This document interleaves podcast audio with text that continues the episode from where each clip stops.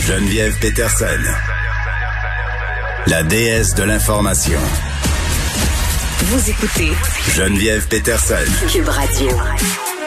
On va se parler euh, de surenchère. C'est la folie en ce moment sur l'île euh, de Montréal. Et c'est drôle, j'ai mon ami Hugo Meunier qui faisait un post euh, Facebook récemment, pris en photo une brochure qu'il a reçue par la poste. Et plein de gens l'ont reçu, cette brochure-là, ce pamphlet-là. C'était une pub d'agent d'immeuble. On peut plus dire agent d'immeuble. Faut que j'arrête de dire ça. Courtier. Ce sont des courtiers. Ils vendent des maisons. Ils nous font de la publicité. Et là, on rentre à la maison on ramasse la brochure et là, qu'est-ce qu'on voit? On voit des duplex, des triplex, des maisons euh, qui ont été vendues hein, par les courtiers en question. Et là, maintenant, on a vu apparaître quelque chose qui est assez particulier, un petit bandeau. En plus du bandeau vendu, c'est marqué vendu en surenchère. Et là, c'est en rouge. Et là, on comprend qu'on peut faire la passe de cash.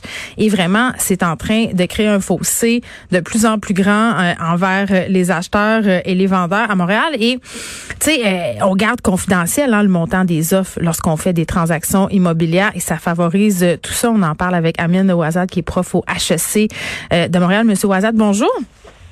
Bonjour, monsieur. Bonjour. Bonjour, madame. Pardon, merci pour votre invitation. Je suis une madame. Euh, je veux qu'on se parle de la surenchère parce que le premier réflexe qu'on a quand on parle de surenchère et de la flambée des coûts à Montréal, c'est un de se dire que ça n'a pas de bon mm. sens, que ça empêche des gens d'accéder à la propriété. Puis là, toujours du monde qui arrive dans le détour puis qui disent, ouais, mais vous savez, c'est le concept de l'offre et de la demande. Mm. Ben, c'est vraiment important euh, d'avoir de la transparence euh, sur les offres qui ont été réalisées euh, et sur les transactions, sur les prix de transactions immobilières passées, parce que vous savez, il y a quelque chose qui s'appelle la malédiction du vainqueur. C'est le fait que lorsque il y a une incertitude sur la valeur du bien sur lequel on enchérit, eh bien, qui gagne l'enchère? Ben, C'est la personne qui a surestimé le bien, puisque c'est la personne qui a enchéri le plus. C'est vrai dans l'immobilier, c'est vrai dans le domaine, dans d'autres domaines, dans le sport aussi. Lorsque une équipe de sport, eh bien, elle achète un joueur, mhm. eh ben, c'est l'équipe qui a enchéri le plus. Et souvent, vous avez beaucoup d'histoires dans le sport hein, de joueurs, de joueurs qui ont été surévalués hein, et qui euh, sous-performent par rapport à, à leur véritable valeur. Ben, dans l'immobilier, il y a quelque chose d'un peu similaire. Et il faudrait qu'on ait notre information de la part euh, des pouvoirs publics, de la province, des municipalités, plutôt que euh, de la part de courtiers. J'aime beaucoup les courtiers, hein, mais, mais on a. Ah oui? Euh, vous, trouvez vous trouvez qu'ils servent encore à quelque chose, vous? C'est sûr qu'il va y avoir une description importante dans le marché de l'immobilier. Vous avez, vous avez des. des Aujourd'hui, on est, on est à l'âge des données, on est à l'âge de l'information, on est à l'âge des données ouvertes. Hein, et c'est un, un bon moment pour qu'on introduise de la transparence dans le marché immobilier euh, dans notre province et sur l'ensemble du Canada. C'est pas simplement euh, mm. au Québec, c'est en Ontario, c'est en Colombie-Britannique. Ouais.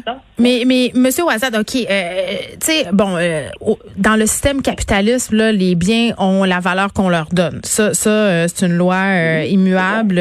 Puis c'est, c'est, on revient à cette fameuse question de l'offre et de la demande. Sauf que le capitalisme quand même est basé sur la notion de connaissance, c'est-à-dire qu'on accorde la valeur à des biens sur l'accès à de la connaissance. La preuve c'est une comparaison un peu boiteuse, mais pour que les gens euh, comprennent, à la bourse, si tu as accès à plus d'infos que les autres, c'est un délit d'initié.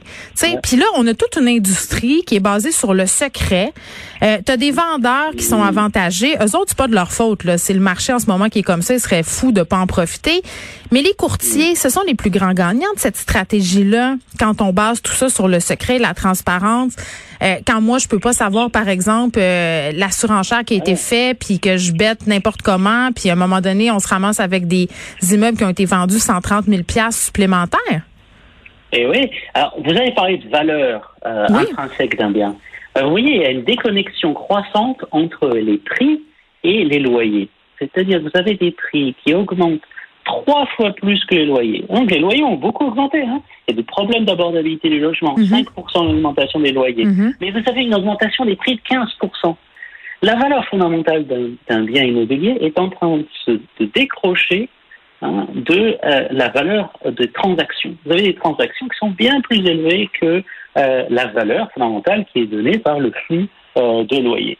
Et puis sur euh, sur les courtiers, alors je sens que je vais me faire des ennemis là, mais je vais, je vais simplement dire que la façon dont euh, euh, les structures d'incitation sont, sont faites, c'est-à-dire le fait Mhm. qu'il y a un système de, com- de commission qui est fondé sur le prix de vente et qui est fondé sur le nombre de ventes qui sont réalisées par mois, donc ça veut dire quoi? Ça veut dire qu'on a des incitatifs, les courtiers ont des incitatifs de court terme à, à- à avoir un grand volume de transactions, puis avoir des prix élevés. Hein, Qu'est-ce que, est-ce qu'ils ont intérêt à réduire le montant de dette des ménages? Pas vraiment. Non, eux, ils veulent une commission euh, plus élevée. Plus la voilà. vente est élevée, plus leur commission est élevée. Mais il y a des pays où on a régulé le processus de- d'enchères, là. Mm, Oui, tout à fait. Donc, euh, on, on- on parle de temps en temps de la Norvège parce qu'ils organisent des- Ouais. un système d'enchères formalisé. Et puis, vous avez le développement de start-up euh, qui, euh, qui organisent des systèmes d'enchères euh, euh, organisés en ligne où le vendeur, eh bien, il peut choisir la façon dont les enchères sont reçues. Est-ce qu'on fait une enchère au second prix? Est-ce qu'on fait une enchère au premier prix? Hein, Mhm. et pour justement pour faire en sorte qu'il y ait une certaine transparence, qu'il y ait un bon prix de vente, hein, parce qu'il y a des vendeurs et des acheteurs, et qu'il n'y ait pas de surenchère euh, démesurée, pas de manipulation euh, de l'information euh, qui est donnée c'est ça, parce que Monsieur Ouadat, je veux que vous nous parliez un peu euh, du concept de prix d'ancrage qui joue pour beaucoup en ce moment sur ce qui est en train de se passer euh, à Montréal, mais dans plusieurs grandes villes à travers le monde. Absolument, ben, vous avez ce phénomène psychologique qui est le phénomène de l'ancrage, hein. c'est-à-dire que vous êtes dans une négociation Mhm. hein, et puis euh, on veut acheter la, la- la maison de nos rêves, mais on ne on, sa- on sait pas vraiment quel est le prix de cette maison. Hein.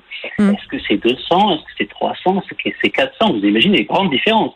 Eh bien, le fait qu'on reçoive euh, ben, ce, ce petit, euh, ce- ce- cette petite carte postale en couleur et qui nous dit oh regardez quel a été le montant des ventes euh, la semaine dernière ou le mois dernier, bah ça, ça, ça, ça, ça introduit un phénomène d'ancrage.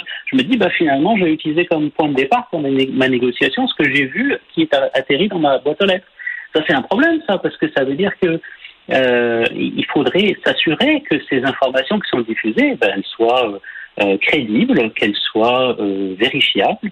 Euh, un Mais- peu comme quand on... Oui, Est-ce allez-y. eh ben, est-ce que quelqu'un, j'allais dire, est-ce que quelqu'un qui les collige ces données-là? Absolument. Ben, vous voyez, euh, la euh, province a confié à JLR, qui est une, une entreprise possédée par Equifax, qui gère nos, nos scores de crédit, Ouais. euh, et elle a confié la gestion de ces données. Alors, c'est un tout petit peu surprenant parce que l'accès à ces données, il est payant.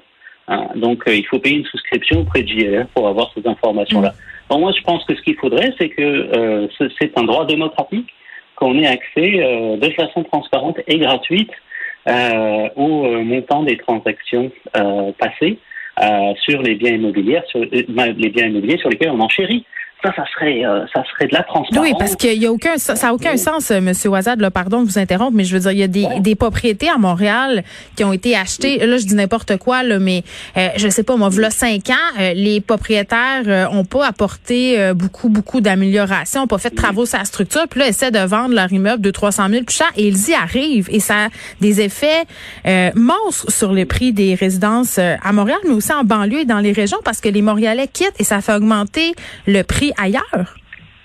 Oui, alors il y a d'autres phénomènes qui se pro- produisent en même temps, c'est-à-dire qu'on a un crédit qui est relativement facile. Ouais. Hein, Aujourd'hui, si, on- si on va sur les calculateurs des grandes banques, hein, euh, euh, je regardais juste avant de vous parler, je regardais TD, hein, par exemple, bah, sur TD, ils vous donnent des crédits dans lesquels le ratio dette sur revenu est très supérieur à un tiers. C'est-à-dire que euh, sont prêts à donner des crédits très importants pour acheter des biens euh, qui dépassent en fait euh, notre capacité euh, d'emprunt. Oui, puis si les taux augmentent, bonjour, il y a une couple de personnes Eh pour qui ça ira vraiment pas bien. Eh oui, eh oui.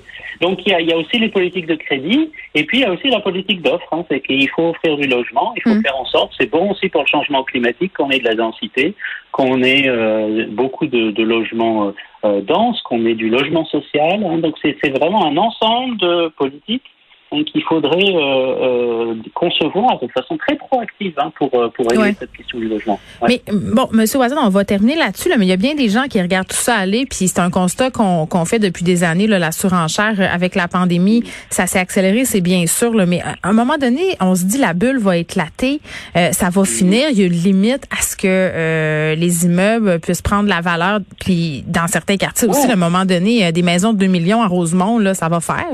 Euh, mais est- le voyez-vous la fin de ça? Je pense que euh, le Canada et les États-Unis, c'est assez différent parce qu'on fait beaucoup de parallèles avec les États-Unis en 2008 où il y a eu un grand crash. Euh, le Canada n'a pas euh, autant souffert en 2008 et c'est en partie parce que euh, on a un système bancaire qui est beaucoup plus concentré. Mm. On a des pouvoirs publics qui ont beaucoup plus de pouvoir de coordination des politiques de crédit.